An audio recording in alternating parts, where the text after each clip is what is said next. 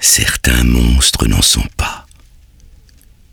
Ils se fabriquent à l'intérieur de quelqu'une ou de quelqu'un, petit à petit, sans faire de bruit. Et ils se tiennent là, en amis secrets. Au pays des monstres, un podcast du musée d'Orsay.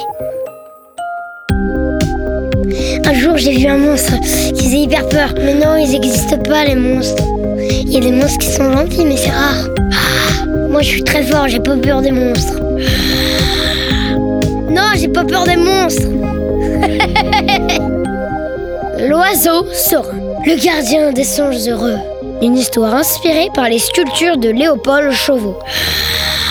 Il est bizarre, il a des yeux allongés. L'oiseau serein chasse les mauvais rêves, les cauchemars, les empêcheurs de s'endormir couettés tranquilles, les manches sommeil et les réveils chagrin. Voici trois histoires. Celle d'Azula, d'une grand-mère de 98 ans et demi, et de Pierre Gamal, qui montrent l'une après l'autre ce qu'est capable de réussir un oiseau serein. L'un de ces étonnants monstres habitait dans une petite fille nommée Azula, vivant dans une grande ville, pleine de bruit de voitures et de bus, de sirènes de pompiers ou de police et de cris de cormorans et de pigeons que les lumières empêchaient de dormir. Comme elle dormait mal, elle avait mauvais caractère. Et comme elle avait mauvais caractère, personne ne l'aimait, à part son père et sa mère. Sa vie n'était pas drôle, à l'école, ni à la piscine, ni au square ou dans les magasins. Mais c'est surtout avec les amis qu'elle n'avait pas qu'elle était malheureuse. L'oiseau serein s'occupa d'elle. Une fois qu'elle fut couchée et que ses parents lui eurent souhaité une bonne nuit, il souffla un tout petit peu de son haleine magique dans la chambre fenêtres devinrent vivantes comme des yeux. Elles fermèrent leurs paupières, et il n'y eut plus aucun bruit ni aucune lumière pour pénétrer dans la chambre. La couette d'Azula se transforma en câlin. Azula passa la meilleure nuit de sa vie, et depuis, toutes ces nuits sont les meilleures nuits de sa vie. On ne peut pas en dire de même de la grand-mère de 98 ans et demi, qui avait déménagé dans une grande maison où vivaient beaucoup de grand-mères et de grands-pères. C'était une maison ancienne, entourée d'un jardin immense, peuplé de chênes plus vieux que la maison, de canards siffleurs et d'écureuils farceurs, sans compter les champignons comestibles. Toutes les nuits, des tulanuits furieux entrait dans sa chambre, dansait sur les meubles et le lit en ricanant d'un air méchant. Ils étaient petits, 10 centimètres environ, avec un corps d'araignée velu, une tête de rat, des pinces de crabe automatique et sentaient la bouse de vache. Oiseau serein poussa la grand-mère de 98 ans et demi à attraper un nuit et à lui tordre le nez jusqu'à ce qu'il dise pourquoi il venait l'empêcher de dormir. La raison était que la chambre avait été repeinte pour la dame de 98 ans et demi et que cette couleur les rendait furieux sans qu'ils n'y puissent rien. Car normalement, ils ne sont pas tu la nuit, mais dorment la nuit. Le lendemain, la grand-mère de 98 ans et demi fit repeindre la chambre dans leur couleur préférée.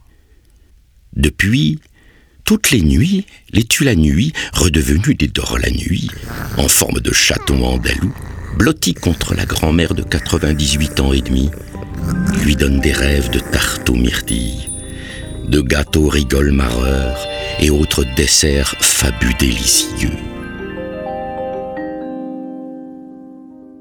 Une autre fois, qui était peut-être avant, ou peut-être après, Pierre Gamal, un petit garçon qui ne pouvait pas s'endormir parce que tous les soirs, il entendait un hurlement de colère monstrueusement puissant. Et, comme il était le seul à l'entendre, ses parents ne savaient pas quoi faire. Un oiseau serein poussa en lui et s'occupa de l'affaire. Il fit une sérieuse enquête pendant 47 nuits. Voici ce qu'il découvrit.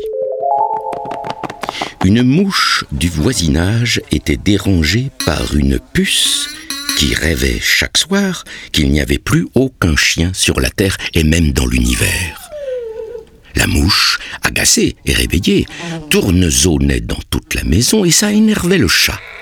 Au bout d'un moment, il sortait de la maison pour se calmer, mais il était poursuivi par un mouton farceur qui l'attendait derrière la porte. Le chat sautait alors sur le mouton pour le griffer, mais comme le mouton avait une grosse chemise de nuit de laine bouclée, il ne sentait rien, ce qui ne l'empêchait pas de courir en se rigolmarant dans les prés, où broutaient des chevreuils qui en profitaient pour faire la course avec lui jusqu'à la rivière et plonger dans l'eau en réveillant les poissons que le chat essayait d'attraper sans y arriver, parce que les poissons était rapide. Alors, très contrarié, le chat retournait vers sa maison, grognant d'énormes mécontentements, feulant d'horribles énervements, crachant de rage aux rageuses en sifflant de bouillonnante colère.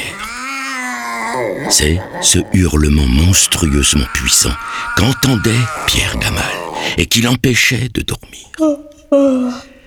L'oiseau serein alla trouver la puce avec le catalogue d'une agence de voyage et de tourisme pour puces spécialisée dans les chiens de tous les pays.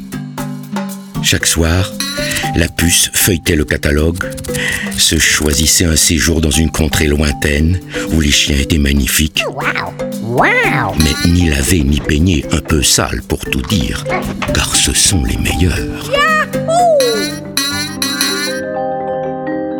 Ainsi font les oiseaux sereins. Ils raccommodent le sommeil de celles et ceux chez qui ils logent, dans la quiétude et la paix des songes heureux.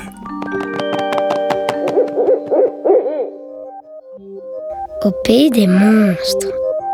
Texte de Claude Ponty, interprété par Hervé Pierre.